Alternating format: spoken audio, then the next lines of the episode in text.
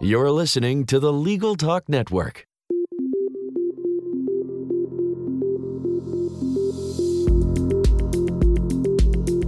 Hello, I'm Bob Ambrogi. And I'm Monica Bay. We've been writing about law and technology for more than 30 years. That's right. During that time, we've witnessed many changes and innovations. Technology is improving the practice of law, helping lawyers deliver their services faster and cheaper, which benefits not only lawyers and their clients, but everyone, and moves us closer to the goal of access to justice for all. Tune in every month as we explore the new legal technology and the people behind the tech here on Law Technology Now.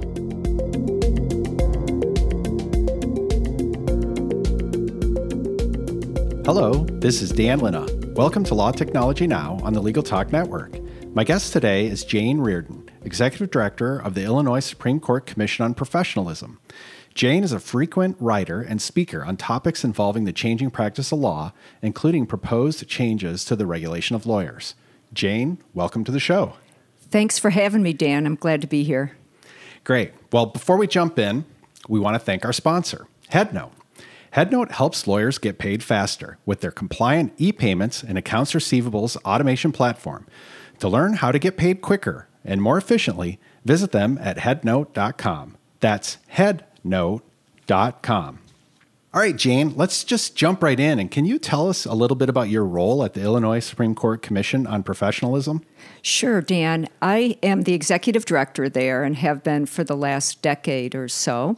The commission was formed by the Illinois Supreme Court with a mission to improve the professionalism, inclusion, and civility of lawyers and judges across the state.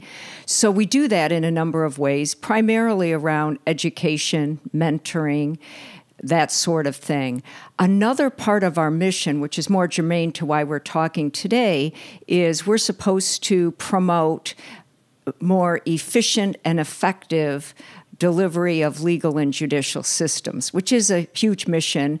And we do that in a number of ways, including running a future law conference, which we just finished up our fourth iteration of.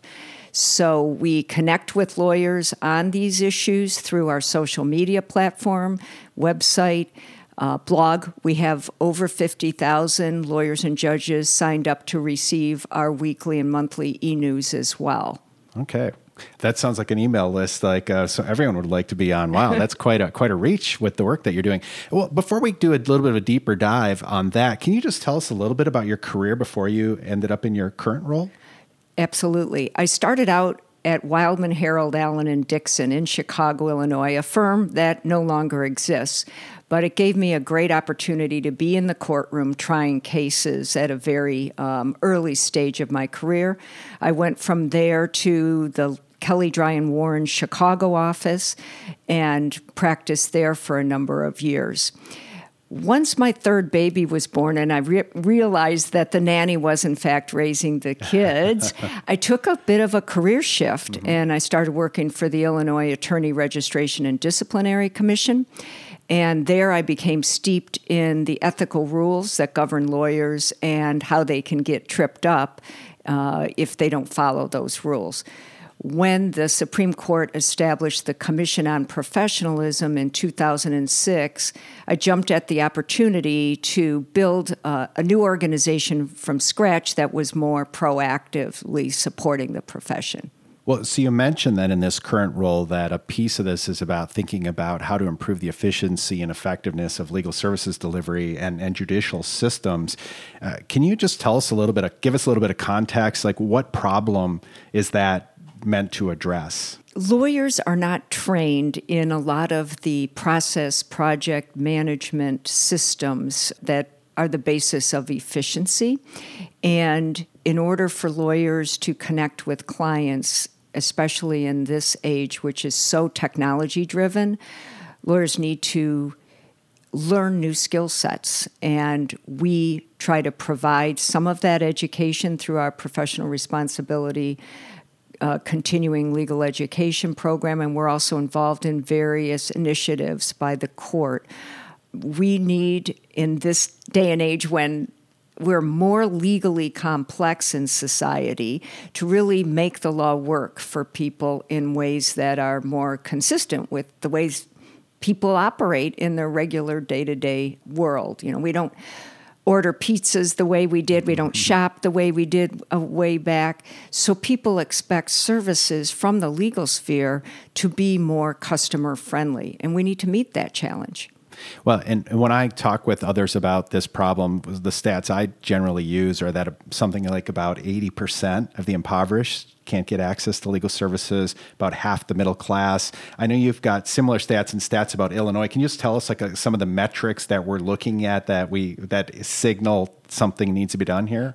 Yeah, well, in Illinois um, specifically, up to 80% of the cases filed in our state courts are litigated by a self represented litigant.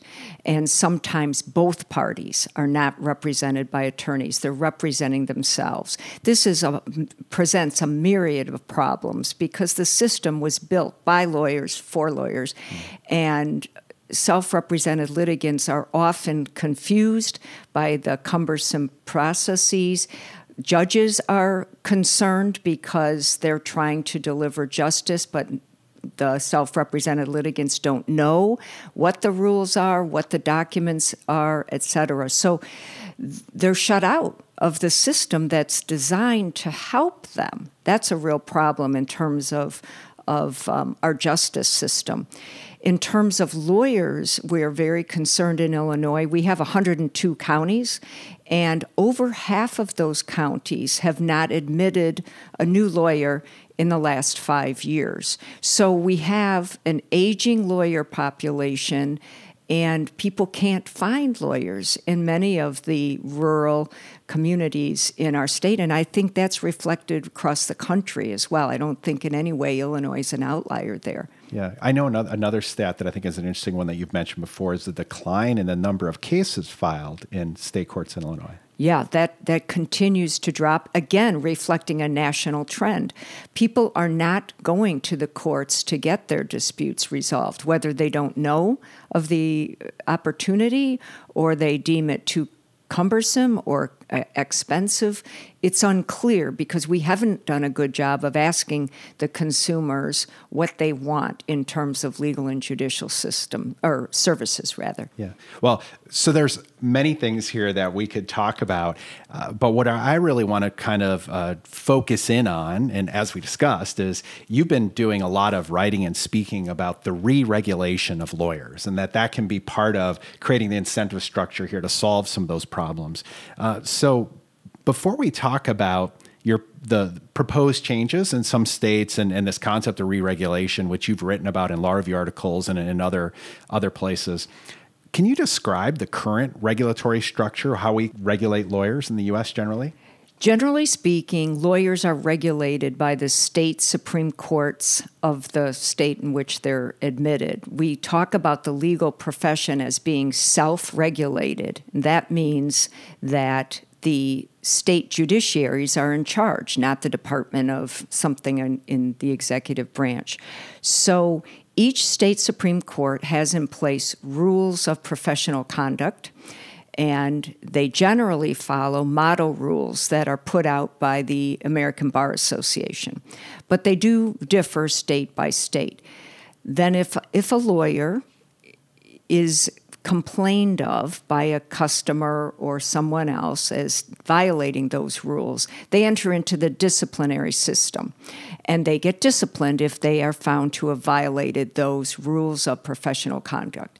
It's a very reactive system, right? Mm-hmm. Sometimes I talk about it's like whack a mole, caught Um, it is not proactive. It's not stay, saying at the outset, this is what you need to do to be an effective, competent, ethical lawyer.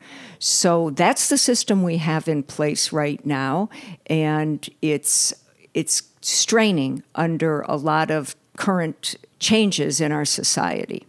Yeah, I think also from a 50,000 foot level, I was kind of thinking about how we might define the current regulatory structure in, in terms of some of the changes that are being proposed as well. And so there's discussions about right now there there's unauthorized practice of law rules, which would generally prevent a person who's not a lawyer from practicing law. Uh, there are rules against lawyers sharing fees with other lawyers. There are rules that prohibit lawyers from taking outside investment. Those rules are really in the crosshairs of change right now. So, unauthorized practice of law is in some way, shape, or form adopted in all of the states. Means if you don't have a license granted by that state Supreme Court, you can't practice law there, whether you're a lawyer or not.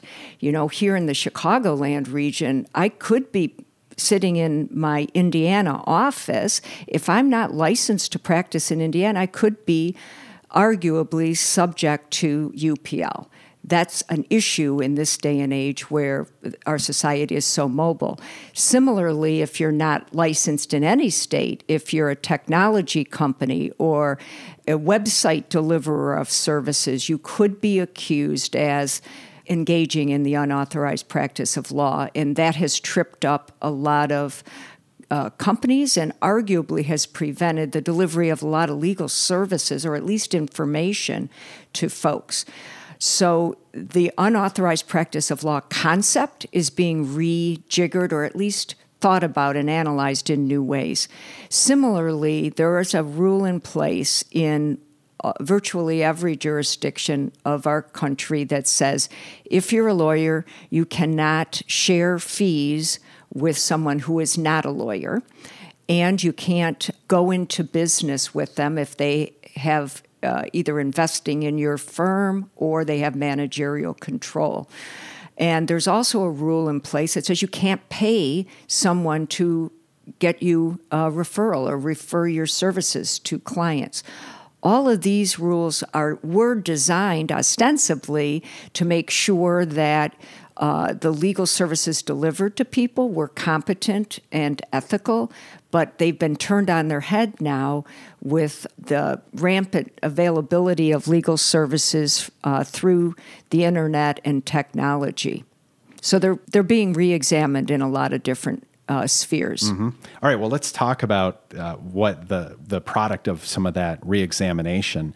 And I know that there are current re-regulation efforts going on, and you've written about this a bit in California, Arizona, and Utah. Some things happening in other states as well, but I think these are the most high-profile ones. And so I'd like to just go through these one state at, at a time. Is is California the right place to start? Sure, we could start with California. Okay. All right. Well, so what's I mean, what's happening there? What's been proposed? So California, for the last year or so, has had in place a task force considering the use of technology and some changes to the regulatory rules. Uh, what they did was really interesting. They engaged not only lawyers and judges, but members of the public and people who are experienced in technology, artificial intelligence, machine learning, etc., to look at the ethical rules and make recommendations for changes with two purposes in mind protecting the public, which should be the only reason we have regulations mm-hmm. in place, is how are we protecting the public, but also increasing access to justice in a recognition that we are failing as a legal profession when 50 to 80 percent of our citizens can't have access or don't have access to the legal services. So they put out a series of tentative recommendations in July of this year, and we're in a public comment period right now. So if uh, anyone has any comments to make about those recommendations, you can go to their website and and let them know what you think about them. They're really uh, very dramatic in some ways. They are easing the rules or recommending the rules be eased regarding unauthorized practice of law and this fee sharing rule that prohibits the sharing of fees between lawyers and non lawyers. That's called Model Rule 5.4. They've put forward two alternative rules uh, that would be uh, more liberal than what's in place right now. The first version of Rule 5.4 that they have put forward for public comment says lawyers can go into business with non lawyers if the non lawyers assist the lawyers in delivering legal services, as long as they're not impacting the independent judgment of the lawyer. Mm-hmm. The more broad version says, hey, lawyers can go into business with non lawyers, they can share fees. Allied professionals can join forces and deliver legal services in whatever way they want, as long as the clients give informed consent. So that's a pretty broad rule that has not yet been put forth by any state, and we'll see what happens there.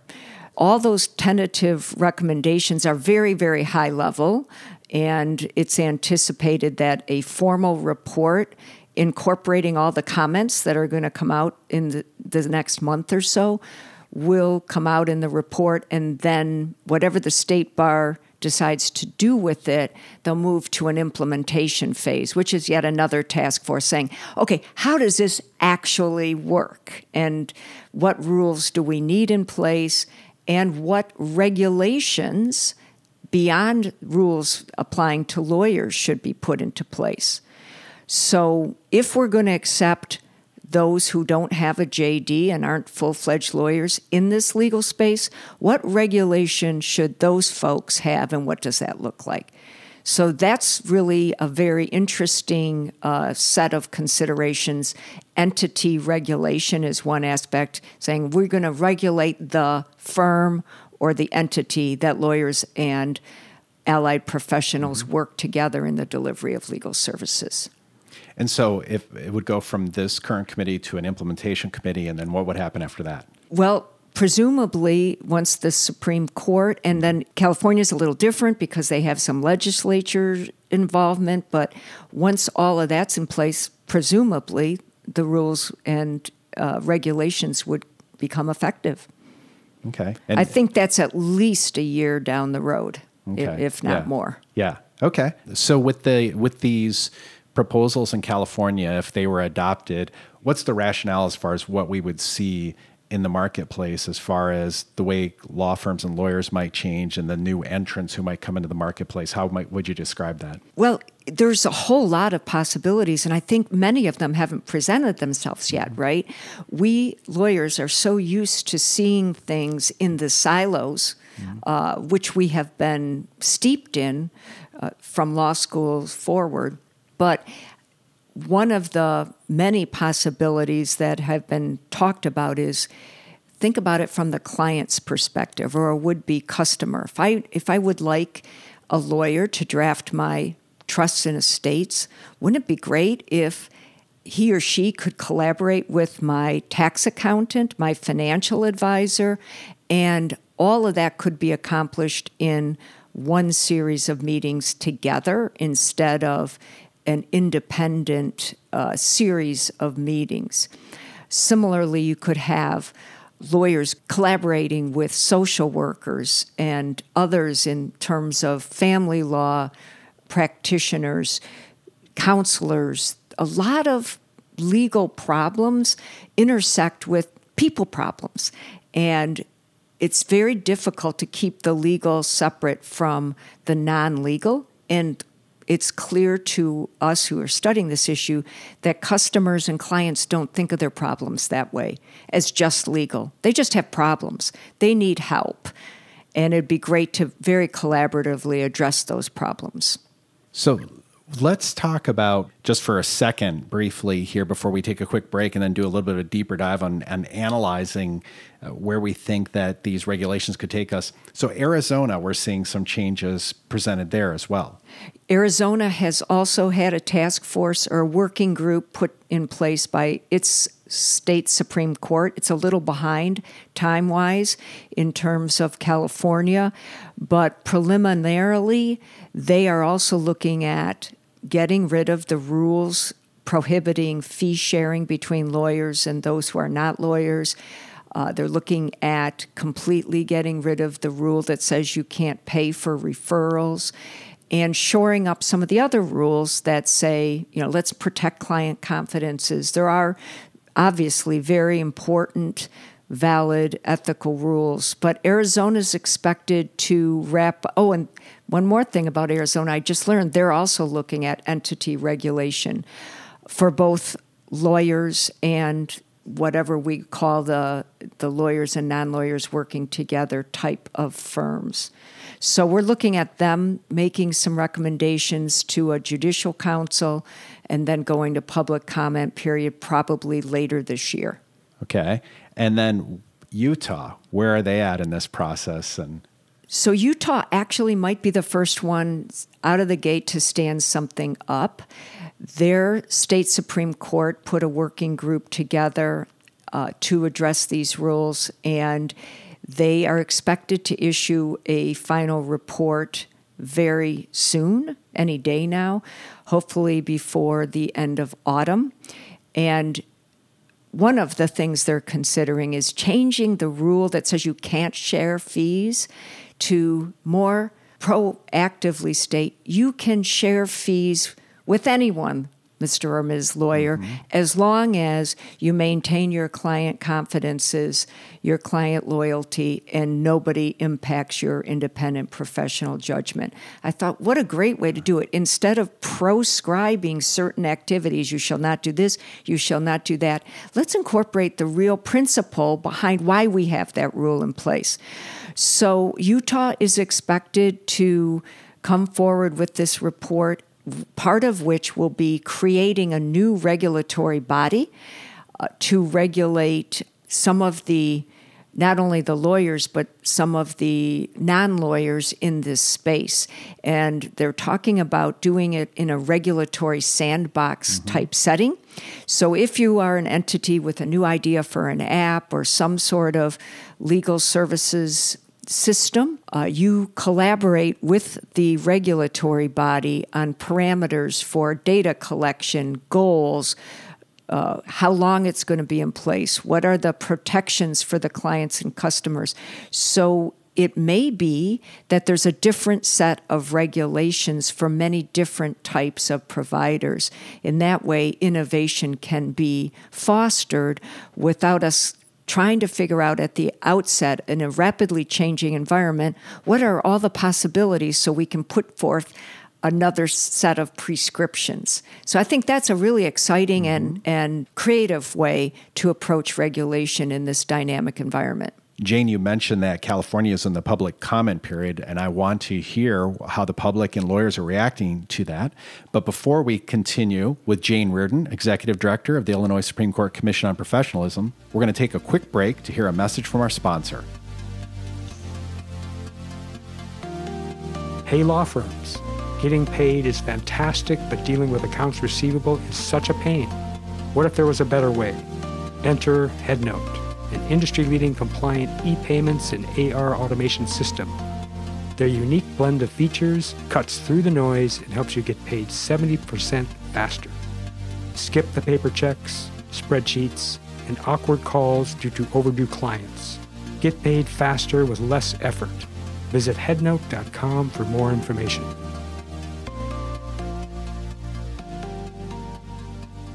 And we're back. Thank you for joining us. We're with Jayne Reardon, Executive Director of the Illinois Supreme Court Commission on Professionalism.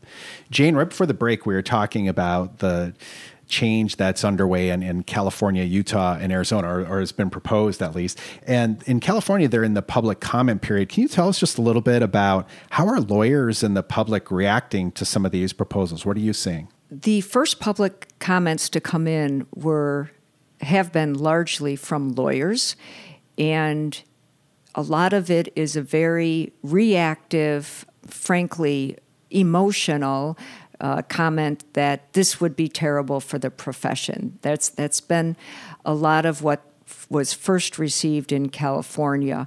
I was out there and did uh, observe some of the public hearing that the California Task Force, Force held in early August. The comments were largely more measured there, and many, if not most of them, were actually in favor of the recommendation of the task force. The issue is this the public needs to be apprised of this situation. In talking to members of the public in my world, most of them have no idea that lawyers are prohibited from going into business or sharing fees with non lawyers. And then when I explain the rules to them, they say, Why is that? That makes no sense to me. I would expect my lawyer to still be ethical, whether he or she is working with someone else or not. So I think what's going to be important for all of these states to do is to educate members of the public, consumer groups, better business bureaus, financial planners, etc. Some of these allied professionals about what possible changes are underfoot. And I think there would be a much more positive reception than a traditional lawyer who, frankly, I don't think is looking very objectively at the facts if they're opposed to even considering rule changes. Yeah, you know, one thing I frequently hear is the uh, focus on protecting the public uh, and of course, I think all the stats show that we're not serving the public the way we ought to because of the lack of access. Uh, some of the examples I'll give, and, and people like to pick on LegalZoom, they'll say, oh, well, LegalZoom, I see people come in, they have this problem. I also point to people like, I practice law. I also had problems where other lawyers messed up things. I mean, this is an unfortunate, of course, there, there, there are times when, when things don't go the way they're supposed to go. I mean, how do you address that? And, and, and how do we, do a better job of in this whole space of kind of measuring the quality and effectiveness of legal service delivery across the board because uh, you know I have people ask me about these technology tools but the truth is I don't know that we have great data on the effectiveness and, and safety of the services that that lawyers provide. I agree with you wholeheartedly. In fact, we have virtually no data about the effectiveness of lawyers' services. We have no data that underpins the current ethical rules that are in place. So it is time now that we are in a data rich environment to really look at some empirically based risk assessments and underpin regulation to that because comparing high quality services from a big law lawyer to no services is what where we are now. A few people in our society are getting high quality, can afford high quality legal services, but the vast majority of people get no legal services at all, and that's just an untenable and unacceptable situation. So I think we do need to bring in data and we do need to understand what we're trying to accomplish through regulation. And it should simply be protecting the public, not protecting the Lawyers Guild from technology companies or others who might be able to deliver some legal services from entering our space. What about the? I mean, we tend to sometimes talk about lawyers in monolithic terms, but of course, there's different types of lawyers, and and just even taking one cut at kind of like uh, what Bill Henderson calls people law, and thinking about small, maybe solo practitioner or small firm lawyers versus large law firm lawyers. I mean, have you seen a difference in the receptiveness to this in those groups, and do you think? The re regulation that's being proposed will affect those groups in different ways? I haven't been able to assess a difference between uh, solo and small firm practitioners versus big law lawyers. I honestly am not sure that people are paying enough attention to these developments, which have come about really only in the last year or so. But I do think the effect will be different.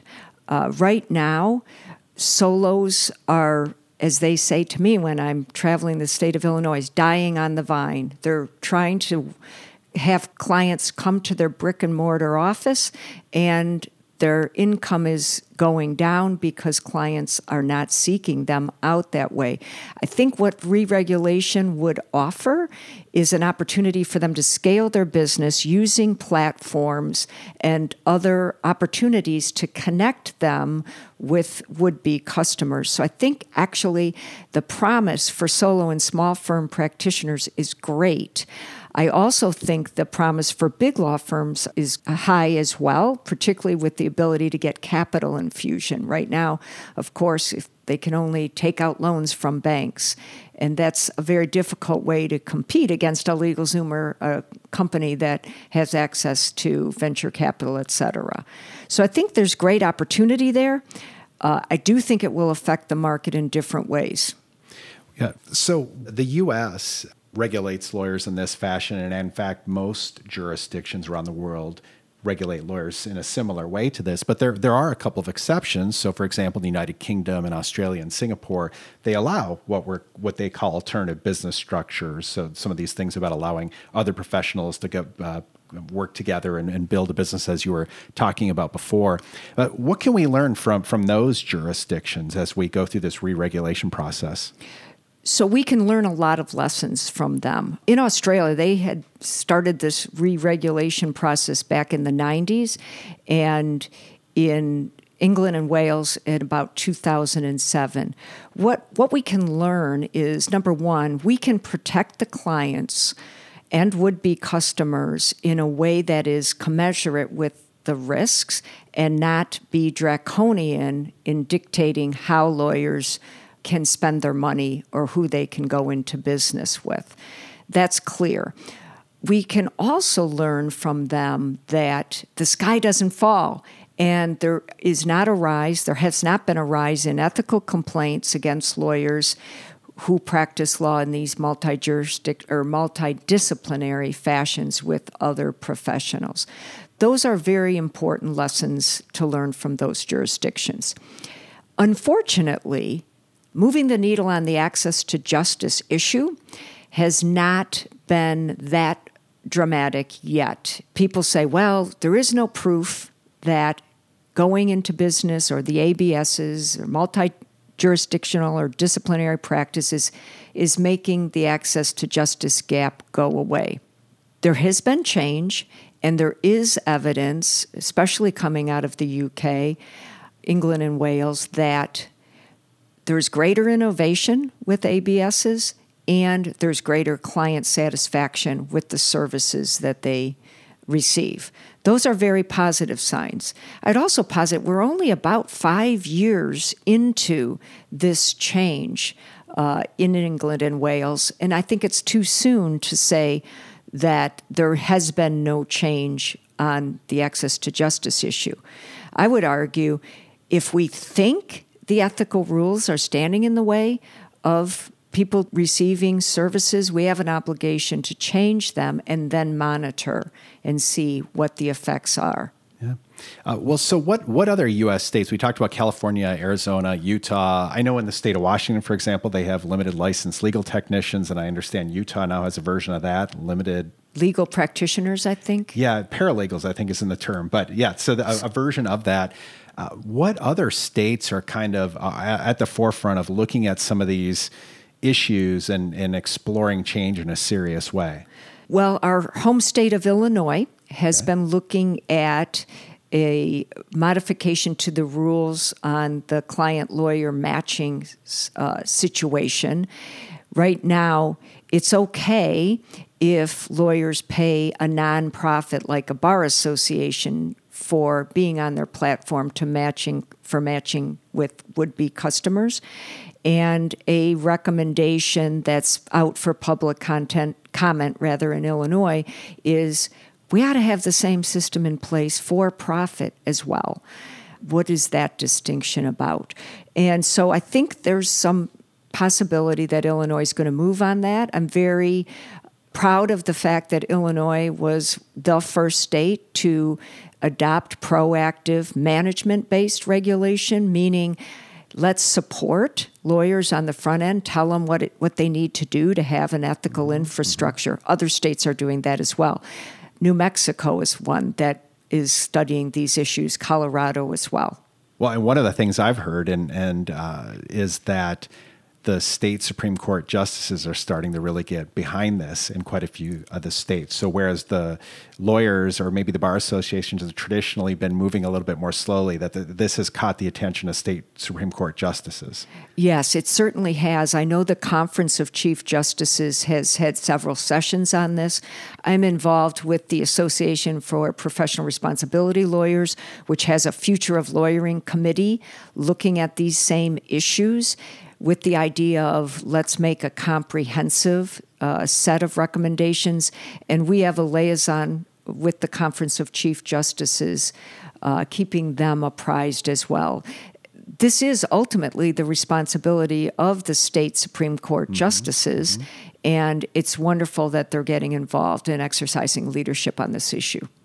I've heard people speculate that if California were to make this change, for example, then there are going to be a lot of fast, followers, and maybe Utah and, and, Arizona, but California, that's that's a big jurisdiction. That maybe even New York would have to be a fast follower. What are your thoughts, or kind of what are you hearing on on that? I've heard the same thing, and I kind of agree with the wisdom there we tend to regulate state by state by state, but that's not how the world works. Mm-hmm. And if we get a handful of states, or even one or two, uh, the other states are going to start looking very seriously at this issue because it's going to affect not only their lawyer and judicial systems, but also the people of their state. And I think there's obviously people want to be in the first adopters here because there's some competitive advantages to be had. Mm-hmm. Yeah. So, and you mentioned before that your kind of view is that lawyers aren't paying enough attention to this. What do you think maybe lawyers ought to be doing? And let's start with in big law. Like, how, if you were inside of a, a large law firm, kind of like thinking as a lawyer or in management, what kind of things do you think you ought to be preparing for as, as the world continues to evolve on these topics? Well, internally, of course, the organizations have to embrace technology uh, new ways of communicating with uh, their collaborators, their clients, trying to more efficiently and effectively deliver, deliver the legal services. But on this issue, managing partners of firms of all sizes really should be paying attention because I think this. Uh, regulation issue has the ability to change the markets in a profound way very quickly. And we do need lawyers to be the architects here because we don't want to be knee jerk, obviously, here. We want to be very deliberate and thoughtful about it, but also recognize that we have an obligation to serve the public in the best way possible. And it would be unconscionable for lawyers to sit on the sidelines and watch these changes being made by tech companies. So I think they need to get involved with this issue, whether it's through their bar associations with the state Supreme Courts. Most state Supreme Courts have committees and organizations designed to look at the rules, even if they haven't yet started a task force to look at the rules. There are vehicles to have your voice be heard.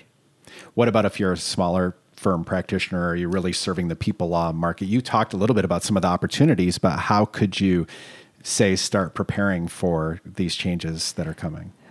I think it's even more important for the small firm practitioners to learn about the way they can leverage their impact through technology. I think that in the delivery of legal services, they can have such a greater impact if they stop put in place processes, procedures, and technologies to help them. But I also think th- there are solo and small firm bar associations and sections where their voices could be heard by the state Supreme Court justices who ultimately are the decision makers on this regulation issue. So hopefully they are involved with bar associations and other legal organizations looking to make a difference in this area. Yeah. Well, one of the things I often hear too from smaller firm practitioners and solos is that, well, it's easy to talk about technology, but the big law firms, they can afford it. We can't afford it. And now I think that, I mean, some of those barriers are, are breaking down, that there are tools available. And you talked about the numbers just showing the tremendous demand that is not being served. And then there's a lot of work being done in the latent demand uh, for legal services where we don't, we could perhaps do a better job of making the public aware of the way in which we can help solve problems and add value. Absolutely. The opportunities are really um, incredible here. I see them opening up day after day after day. And I think if lawyers really think creatively about this and research what opportunities there are out there and educate themselves about these opportunities, they will have a more rewarding career financially as well as in terms of providing the meaning and purpose which is i think why we all became lawyers to make mm-hmm. a real difference mm-hmm. and we are going to be serving so many more people making the law work for them Well, running close to the end of our time, Jayne, but one last thing I did want to ask is, is what about students who are very, are students, law students, and then lawyers who are very early in their career? I mean, what kind of advice would you give to them on, on really how to prepare for the emerging future of legal services delivery? So, I'm hoping law schools get on board with an understanding that the delivery of legal services really ought to be taught in law schools. I know uh, you and I are both involved with the Institute for the Future of Law Practice, and, and we're focused on training up the newest lawyers to have the skills to really look at operations as well as the substantive law. I think for lawyers in their early career, they have to branch past the substantive legal expertise. That's a, just a minimum requirement in this day and age. And when people can Google substantive law, what comes into play more uh, importantly than ever is facility with allied types of skill sets. You need to understand some basic finance, some technology, have to have emotional intelligence. These other things should be sought out by the newest lawyers because they will be increasingly important.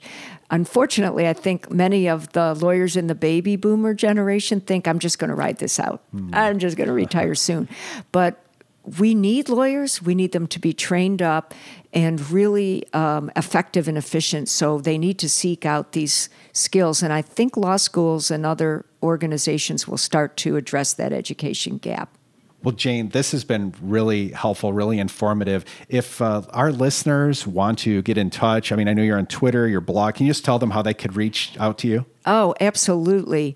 I'm blogging and we have a great website. You can contact me through the website if you wish or by email, jayne.reardon at two, the number two, civility.org.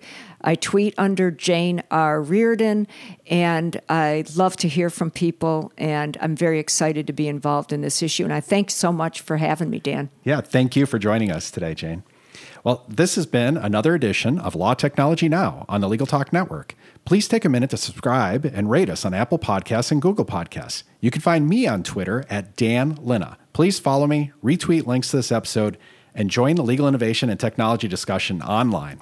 And join us next time for another edition of Law Technology Now. I'm Dan Linna, signing off. If you'd like more information about what you've heard today, please visit LegalTalkNetwork.com. Subscribe via iTunes and RSS. Find us on Twitter and Facebook, or download our free Legal Talk Network app in Google Play and iTunes. The views expressed by the participants of this program are their own and do not represent the views of, nor are they endorsed by, Legal Talk Network, its officers, directors, employees, agents, representatives, shareholders, and subsidiaries. None of the content should be considered legal advice. As always, consult a lawyer.